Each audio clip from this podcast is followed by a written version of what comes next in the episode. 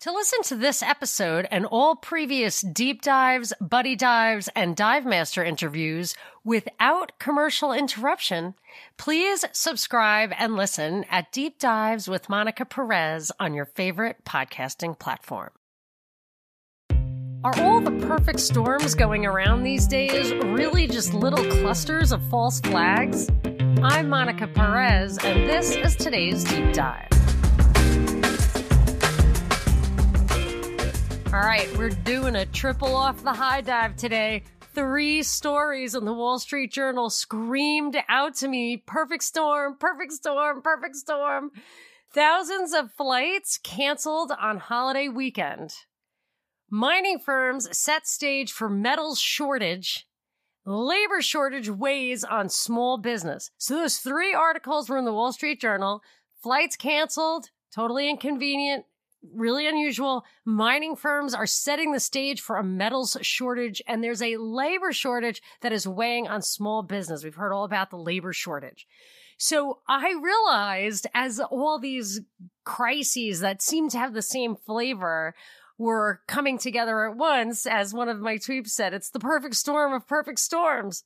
That I see that we're just being frog marched to a cliff and these crises are being whipped off to basically push us over the edge into the abyss. And it's, I mean, these were three stories just in the print version of the journal today. I mean, that is a lot of, a lot of negativity for one paper. so, but it was so, similar to me to so many other articles I've been reading lately about an absolute variety of subjects. I mean, I look, I try to pick out the top headlines of the day and figure out what's the deep dive angle here. So when I keep seeing these perfect storms pop up, and for me, the perfect storm is when or they use that excuse when it's not clear why something's happening. It's not a response to patterns that we normally understand, to fundamentals that we've learned to recognize, that it's, they're like anomalies. And if they can't pull it all together, if they can't really give you a straightforward answer to why it's happening, they tell you a bunch of little things that on their own couldn't really do any major damage. But if it all happens at once, oh, this is why this thing is happening. And by the way, I know the answer to the problem. That is a, a big part of this. So I started, I started Googling just today when I saw these three articles in the Wall Street Journal, I started Googling different issues that I had been following that I thought were, quote, perfect storms. And my suspicions, I had a hypothesis, and I, I think I confirmed that I was right, that at the basis of all the factors that were contributing to these perfect storms, really the causes of those factors came down to basically, I might argue every single one of them was a bad government policy. And I'm not talking about like an incompetent government policy, like an accidental, stupid, bad government. I mean, a government policy that is implemented by bad people on behalf of bad people or by uh, i love this word venal bureaucrats. Bureaucrats who just care about their own like money or whatever. So if you look at so the way i think of that is if you look at the un's agenda 2030 the sustainable development thing it is actually it's a lot like the world economic forum ESG standards, but like the UN thing is for governments and the World Economic Forum is for corporations. So it's like flip sides of the same thing. They really go hand in hand. And you can see there's like a wheel of doom on the World Economic Forum website and it shows how all these things are interrelated. And they do even, I think it might even have like the same symbol. I think the wheel of doom is like the same symbol as the UN Agenda 2030. I'm pretty sure. But there, so this is their agenda, and th- these are the factors that they plug into that agenda. And I think a lot of them are just their excuses for the to point the direction to the policy they want. A big thing they talk about is human suffering. They everything leads with human suffering. The World Economic Forum a little bit, but the UN absolutely. Rockefeller Foundation, all the stuff that's like clearly big philanthropy. They just talk about like, oh, it's because of poverty, it's because of racism, it's because of genderism or whatever, and they're justifying it all for that. But what they're really saying is there is this problem and everyone feels for it, and there's this one solution.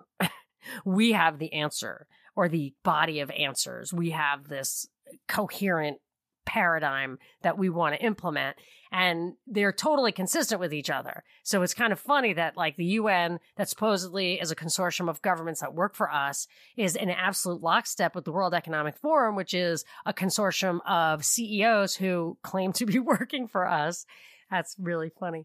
Um, and the way that they implement it so like i'm seeing all of these perfect storms being a result of government policy not not cor- some corporate decisions i'll get into some of that but a lot of it's corporate policy government policy and you can see and i've, I've seen it in articles i've read i've seen it in observing you know c-span and stuff or hearing people um, talk about inside politics. But when you watch the event 201 videos you can see them speaking openly about how they're going to get governments to implement their policies. There's stuff on the Council of Foreign Relations thing, how to do the North American Union, how to implement that, how to get them to implement the right policies. They said we have to enforce something similar to a Bilderberg group. So they talk about it openly in the Event 201 one. They talk about how they're going to use soft power. They're going to get the oligarchs that they control or they're the people who are in on it to pressure elected officials in their countries. And I mean, you can just see they say what they're going to do, then they do it, and then they get the policies that are consistent with their agendas. So what it seems to me is they've got this policy they want to implement, which I'm sure at the very, very least, it means all money, power, and control at the top. Like it's very clear that's what it's it's all about. You can say they're doing it for the right reasons because they're smarter and they love us or whatever, but that's what they're doing. And they're blaming it at they're identifying why they're doing it based on stuff that didn't necessarily have to happen or even really is happening, but that they're arguing is happening based on uh, all these kind of shocks and crises that I'm saying they've implemented. So, what are some of these crises that are being attributed to perfect storms? What are the factors contributing to the perfect storm? A lot of the factors are the same. And what is generating those factors? I'm to, I'm to hit the, mainly the ones that were in the Wall Street Journal, but let me just give you a quick list of the of the articles that I found. I was just searching for articles recent, like the last month or two, and I was looking, I wasn't just Googling perfect storm and seeing what came up. I thought of like 10 issues that people were worried about. And I was like, all right, it makes no sense. This shouldn't be happening. I bet it's a perfect storm. And I found, I think everyone I looked for, I came up, I found like within the last two months, a perfect, an article I called it a perfect storm. The airline cancellations, the commodity shortages, the labor shortages. Those are the that's the trifecta from the journal today. Inflation of course supply chain issues lumber shortages drought gasoline prices monkeypox school lunches. There's there's going to be a shortage of school lunches like this summer which makes you know they give the kids school lunches even in the summer. But trust me there's a perfect storm and there's going to be a school lunch crisis in about a month Oh, maybe now. It's probably by the end of this month. Uh, measles apparently is coming back. And uh, this one was old, but I thought it was funny. Egg prices. So it said the bird flu, inflation, and Easter have created a perfect storm. Like, okay, Easter happens every year. you know, I mean, Easter's pretty predictable. I think they they tend to squeeze out some extra eggs for Easter, but whatever. Anyway, I cannot pick apart every single thing, but I just thought that was funny. And I was, I went, I was going for 10. I think I came up with 13, but I absolutely quit at the last one. This one I didn't even look for. I was in my Twitter feed and, and, uh, a tweep Stratman, nice name, uh, had sent me a little TikTok video of Hailey Bieber trying to explain her blood clot. She didn't mention at all Justin Bieber's facial paralysis. And there was no mention of what I think every single solitary person listening to this right now kind of suspects was at play there. But she said a bunch of doctors got together. They really didn't know what was happening. They couldn't give her an answer. They guessed at a couple of things, but in the end, they told her that it was just a perfect storm. so that's when I dropped the mic. had to go, had to go take a little break, take a little walk, get some air, and then uh, and then I got back to it. But what I want to dig into some of the details of those ones that were in the journal today. They're the most relevant, I, I presume. So the first one was these airline cancellations, and the airlines have been acting screwy for a while. And one of the things that, so I'm going to tell you, uh, what was the headline? The one in the journal was thousands of flights canceled on the holiday weekend. But then there was also an article in uh, the Mirror, the UK Mirror, about England. And then there was one in Australia, like all at the same time. They're all having these flight issues. And when it happens, like it's perfect storm in three different places, or it's a perfect storm that's affecting the whole world. okay. so, can't stand it. So uh the so the mirror headline was a two year perfect storm has led us to this summer of terminal turbulence. And the one that I'm going to start with the thing I had last, like the, they talked about bad weather being a cause of it. And that really annoyed me because when there was a, that all those flights were canceled and like even the air traffic controllers didn't fl- throw show up throw up show up in Florida. Remember I, I don't know how long ago. I mean it was when the vax mandates were were being pushed onto the pilots and the pilots some of the pilots were having adverse reactions including death according to them uh, by flying after the vax. Like I I don't know the science it looked plausible to me and they were certainly making that argument. A lot of pilot deaths they were worried about. But the articles, even the unions, were completely denying that that was the reason that the flights were grounded. And they were saying that it was bad weather, even though it wasn't. It was very localized in the places where the air, the pilots were having sick-ins.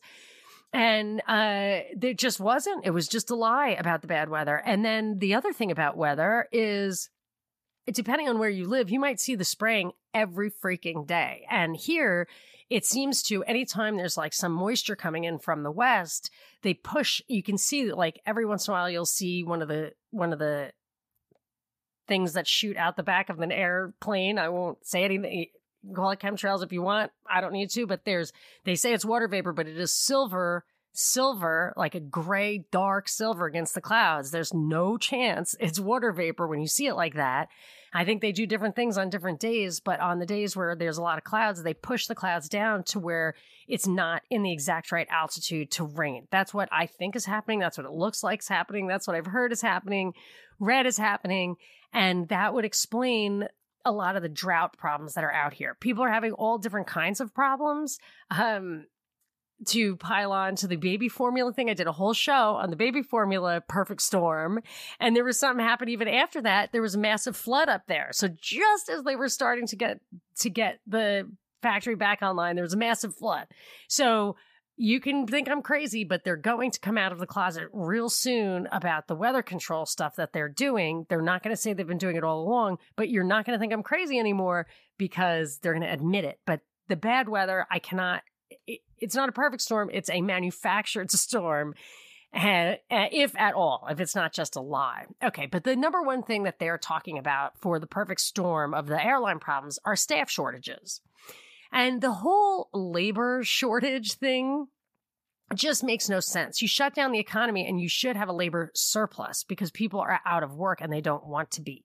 Now, you had stimmy checks for a while, which meant people did want to be out of work because they didn't have to go to work and they still got money.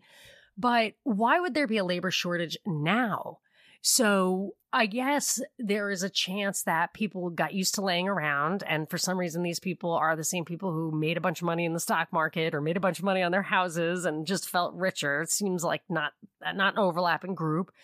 But I think that that people quitting the great resignation had a lot more to do with vax mandates than anyone is admitting. So obviously, in none of these articles is it going to say anything about the labor shortage having anything to do with vax mandates. But I think that ha- I know that has to be an element. I mean, anything, however small, is a contributing factor. But that to me probably has a much better impact than anyone is saying.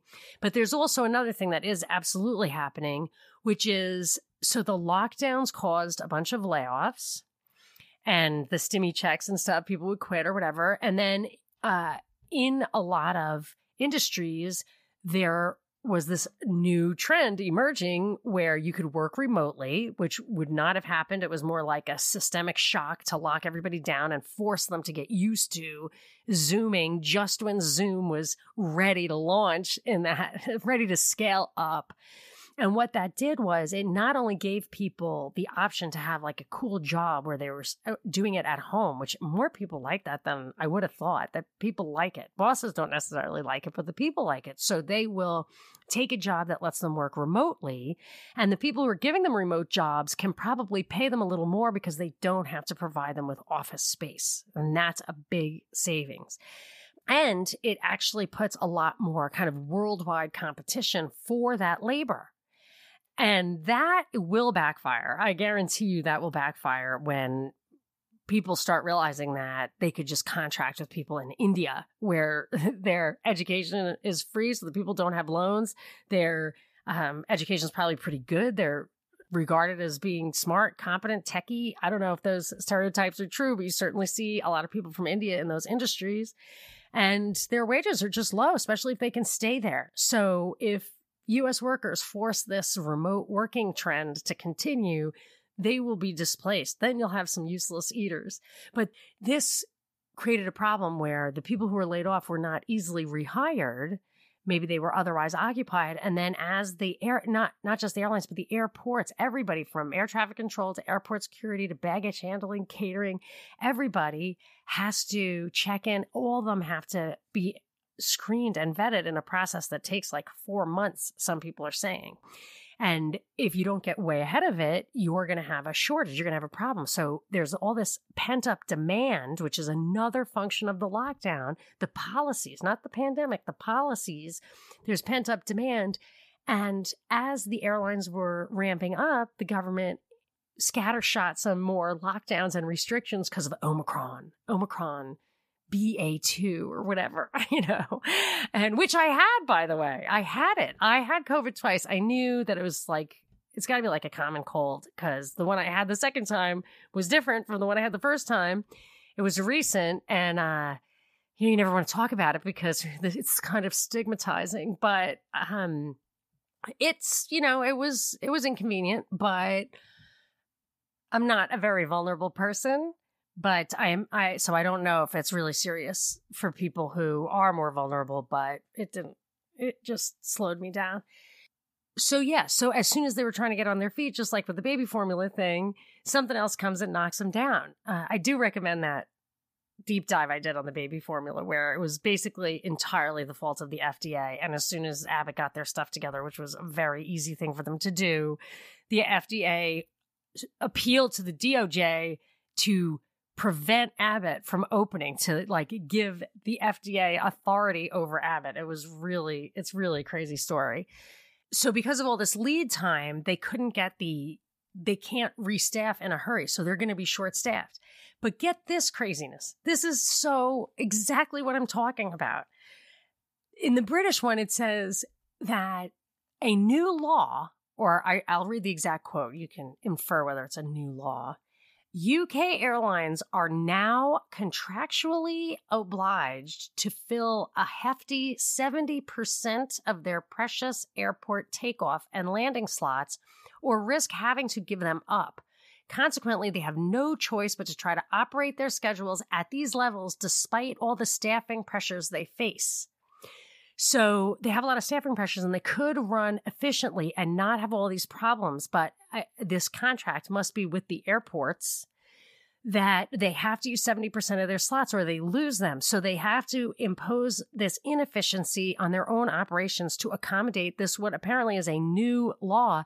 And that kind of a policy is old school government stuff. I remember it worked that way at Citibank. And my boss told me, he was like, I have a budget every year. If I don't use it, I lose it. So we have to hire these new analysts, even if we don't need them.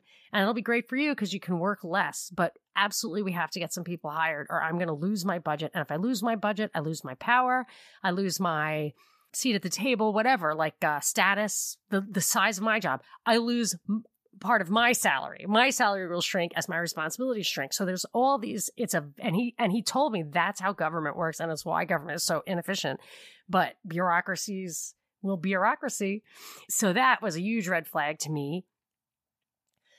The the pent up demand for travel was totally exacerbated by the fact that there was basically unexpected and abrupt lifting of all vaccine mandates, requirements, testing, masking, all of that stuff, or pretty abrupt in I think I remember in England just like completely lifted all of their mandates and um, that was that. You didn't have to test to get in. And I think that's just happened all at once everywhere. Certainly that's what it said in this article. Other stuff that was mentioned in the article is just crazier and crazier. Power outages. For me, all the power outages, they're like a loss of utility capacity because um, they're shutting down old plants before new ones can open that are greener. So they're creating this problem. They're doing these preemptive blackouts, which I call BS on, absolutely. And then as they have these oil and gas sanctions, the little green energy there is, it's putting more pressure on that. Uh, on those alternative sources of energy. So that all, those are all policies. Those are all policies. And they're saying there's unrelated but coincidental information technology glitches like like info tech is just going down everywhere. And you know airlines are just on the cutting edge of info information technology. I mean the fact that they're all having glitches at once i smell a rat with that. I actually threw in a couple of things that i thought were interesting. I notice now that you don't have change fees you can make you can make plans and cancel them and then you get like a, a refund or whatever. It's not a refund. You can exchange it later. You don't love it. It's not ideal, but it has to be really pumping up the unpredictability or certainly adding an element of uncertainty to their scheduling. And that's a problem for businesses. They don't like that. That's, the, I don't know what they're going to do about that. And then the article I read was really funny because it started with this line that at Amsterdam's airport, they are asking travelers not to show up more than four hours before their flights. And then the last line in the article, so this is the Wall Street Journal article, uh, uh, one passenger said United had sent emails advising him to get to the London airport four hours early or more, at least four hours early. And I'm like, okay, so this is Amsterdam versus London. They're telling them not to go more than four hours. Then, like, what's the real solution? Right? If there's a real solution for these policies, then it then you would think they would come up with the same one and not totally opposite ones. anyway, so a, a lot of these, most of them are pandemic policies, and those are just contributing to, I would say, like the vast majority of the factors in these perfect storms and the vast majority of these cases are pandemic policies. I'm just going to hit on the other couple briefly the commodity shortages. It says commodities are in a perfect storm, says ERG, as crisis starts supercycle. That was Reuters. The one from the journal was the mining firm set stage for metals shortage. And I'll just tell you how this guy at ERG, which is the Eurasian Resources Group, said years of underinvestment in mining of metals essentially to the energy transition, as well as supply shocks and high energy prices, will continue to drive commodity prices higher. This combined with COVID related logistical issues and demand for transparency on sustainability factors have brought together all the ingredients for a perfect storm in commodity markets. He told them, he told the Reuters Global Markets Forum in Davos. So I guess they all come together in Davos. So, what the journal was saying was that the mining firms were responding to investor pressures to reinvest to oh do share buybacks or give dividends out. So i thought that was weird. Like if you're invested in something a lot of times you want to stay invested in it. You don't really want them to give you your cash back because then what are you going to do with the cash? Find a different investment? So there had to have been a reason for that and it ends up that they were saying that it when that was that huge commodities boom. I don't know if people remember that, but it was just staggering. It really impacted Australia. And so there's a little shout out to Stella. I'm sure she remembers it. So this huge commodities boom, people just uh, these companies were sinking tons of money, and so it said like 2012 was peak investment, and it was twice what the level is now, and that they overinvested, and there's such a lot of lag time that I think I'm putting the pieces together. The investors are being cautious about really hammering down. But what I found really interesting about this is that all the articles are saying these guys are crazy. We need nothing but these rare earth metal or whatever it is. It's um, cobalt, lithium, a bunch of these things that are used in the batteries for cars, for electric cars, and that kind of stuff. And they're saying we just absolutely are going to have such a massive demand for this that you guys are crazy for not hyper investing. Now, they're not hyper investing though right? So they probably don't think that's inevitable. But if World Economic Forum or whatever gets them to hyperinvest, then you'll have a surplus of all this stuff. You have the surplus, then the commodity prices crash. And then the calculus of whether you're going to have more electric cars or more of these like green batteries and stuff changes. And they become a lot cheaper because you've overmined it. So I feel like this is just a pressure campaign on the miners. And so far they haven't fallen for it. But in my research on this, I found an article from 2009 where it was a, uh, it says Professor John Beddington. I, I don't know if he was a Harvard guy, some, some big place. I can't remember. The headline was, this is 2009, World Faces Perfect Storm of Problems by 2030, Chief Scientists Warn. Food, water, and energy shortages, check, check, check, will unleash public unrest and international conflict. So it seems pretty clear. And I think in there it talked about Agenda 2030. I don't know, but it's definitely said 2030. Food, water, and energy shortages. We have that right now. They're all perfect storms. They're all really a result of these recent COVID policies and a few other things.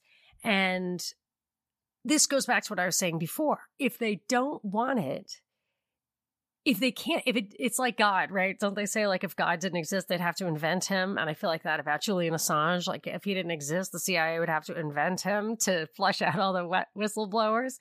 But i feel like that with this like if they this guy was saying this is what we're getting and we have to go energy smart or whatever by 2030 just like the un is asking us to do although this was in 2009 and the un sustainability stuff wasn't until 2015 but um, there before that was Agenda 21, so it could have it could have been overlapping because the language is very similar. It seems like to me, uh, but if they didn't, if those things didn't emerge, they were going to have to create them. And here we were in 2020, and it wasn't there yet. It wasn't there yet at all.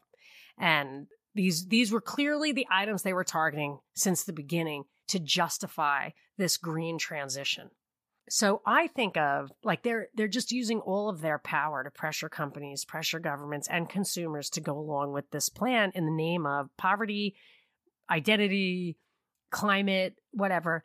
So it looked to me like the ESG, the ESG standards for corporations are the flip side of the SDG, the sustainable development goals for from the UN because the UN the the biggest thing the the biggest thread that runs through that UN thing I mean I didn't like super study it but I was looking at it and really the biggest thing it was the reporting. Just like ESG it's all about reporting. And and it's more than that obviously but the reporting is so important. So information has power. Knowledge is power. Scientia es potentia? I'm sure I'm saying that wrong and then the last one was about the labor shortages. And it says small businesses fall behind on hiring as inflation takes toll. And it says the similar things to before. It's that there's more competition to hire smart people because of these this option to work remotely anywhere in the world from your bedroom or whatever and you can get paid more for now to do it but the but that what i was saying before about the systemic shock like that whole idea that get everybody to work remotely at once that normally kind of thing would happen very gradually and it wouldn't be a shock like this. But when government policy comes down everywhere all at once, it's going to create that's when you have labor problems. That's when you have labor shortages, labor surpluses. It's these, it's policy shock. Sometimes it's a technology shock, but to the extent it affects different industries differently, usually can absorb those shocks. So The other article in the Wall Street Journal about this was labor shortage stymies construction work because they really focused on small construction firms and that that small businesses. But it says that the labor shortage stymies construction work as a trillion dollar infrastructure spending plan kicks in.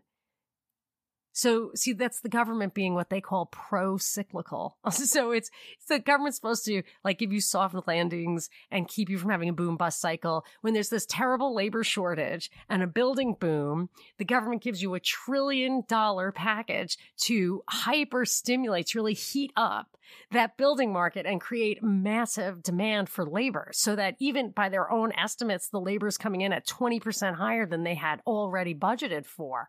It's just ridiculous. And that perfect storm they were talking about was uh, historically low unemployment, the economic rebound from COVID, and $600 billion in transportation specific funding out of the trillion dollar infrastructure law exacerbate existing labor shortages in the construction industry. So all that stuff's going coming together there. Of course, the government is their policy is making it worse, not better. You'd think they would just, I don't know, be smart about it or just not do that. Certainly shouldn't be federal. Ah, don't get me started. Anyway, this is a long one. Sorry, guys. Maybe you like it. All right. So just two more things just on the big picture. Inflation, the three items that they talk about everybody like around the world, including Elizabeth Warren, is saying pandemic, supply chain, Ukraine war. Those are the things that are hitting inflation. Those are the things that are being talked about for the food shortages. Those are the things that are being talked about for the energy crisis, uh, the food shortage. I think there was a, another one. It was co- conflict, climate, COVID, the Ukraine war, and surging food and fuel costs are all plugging into the food shortage. And I'm telling you, we could go through each one of those. We've talked about them all probably right here because they're all plugging into the same things as the factors. And all of the factors come from, I would say, policy. So maybe calling like the perfect storm a bunch of little false flags is not exactly right. I mean, it's a, it's subversive pathocratic government policy directed by an international power elite and implemented by traitors. So a lot of times that's a false flag, but maybe not every time. I don't know what you would call it, but uh, we I guess we can just call them perfect policy storms. But they're all all these guys are in on it. I've seen reflective language of this in the UN Sustainable Development thing, the World Economic Forum, Rockefeller Foundation, Johns Johns Hopkins. They all use the idea of poverty, identity, or identity injustice, climate to create these uh, crises and use them to justify their policy agendas. And when those things don't organically emerge, they foster events that spur them on and they're there with the policies that make them worse too. So, I mean, they could actually do probably false flags to get each and every one of these things done, but false flags get a lot of scrutiny and they're starting to be pretty obvious. So I would say if you can't, if you can't get a perfect storm, a, a false flag, the next best thing is a perfect storm. So in the end, in like, what, what do I take away from all of this? Just just use your head. If you hear a story and it doesn't seem right, like why the Twin Towers fell or whatever, like if it doesn't sound right to you, if it's too much of a coincidence or just doesn't, it's not consistent with your experience or the way you think things work, then just reserve your judgment. You don't have to crack the code. You don't have to try to figure it out like I do. But when something's a huge long shot, especially these days, it's maybe useful to entertain the idea of whether someone did it on purpose to serve some agenda and figure out what that agenda is. Kind of be alert to the agenda then. And I actually take comfort in that the mining companies aren't responding to that pressure and overinvesting. It makes me think that they're not totally uh, uh on board, really believe that this green transition is inevitable. And the green transition, make no bones about it. Like, there's no doubt in my mind it is not good. It is not good. It's not good. It's not, it's not that I'm just curmudgeony and I want my oil. oil's great. It runs the world. It's great. It's efficient. And if you have a problem with pollution, that's one thing. But carbon dioxide in the atmosphere makes plants grow. So they're full of it. Their spraying is terrible in the air. So there is a lot of stuff that they could be doing to help the environment, but I think they're making it worse to use it as an excuse to do what they want. But not everybody's falling for it. And I think uh, today we're not falling for it either.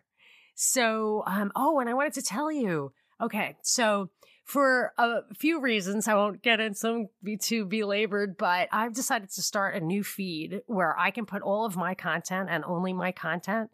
So the deep dives, the buddy dives, the dive master interviews, I'm going to put them all in one place. I just launched it over the weekend and I think people are liking it. I've gotten some good reviews, but I don't want to put everything up twice. I'm going to still put um, a, a show up on the Prop Report feed Monday, Wednesday, and Friday mornings. You'll always find those there at the Prop Report, but I'm going to put probably more stuff than just that in the new feed. And it's called Deep Dives with Monica Perez. But in order to make it worthwhile to kind of post it twice, I'm hoping that people will use it. So I'm going to post all of the content that I've already done since I spun off the deep dives and uh, all the content that I post through August 1st, I'm going to put on deep dives with Monica Perez commercial free. So this show, tomorrow's show, it'll all be commercial free. And those those episodes will always remain commercial free free. And then after August 1st, I will probably put limited commercials into that feed. I do want people, you know, I hope people will listen to it. So if you want to hear this episode and all previous deep dives, buddy dives, and dive master interviews, please listen and subscribe at Deep Dives with Monica Perez on your favorite podcasting platform. And I hope you like it. And if you like it, listen to a few of them. I don't think you can give me a review until you've listened to a few of them on that channel. But listen to a few of them and leave me a review. I would love to see how you like the new content. I am Monica Perez, obviously. so if you enjoyed this podcast, please share it on social media or with someone you think would also enjoy it. And feel free to tweet at me at Monica Perez Show.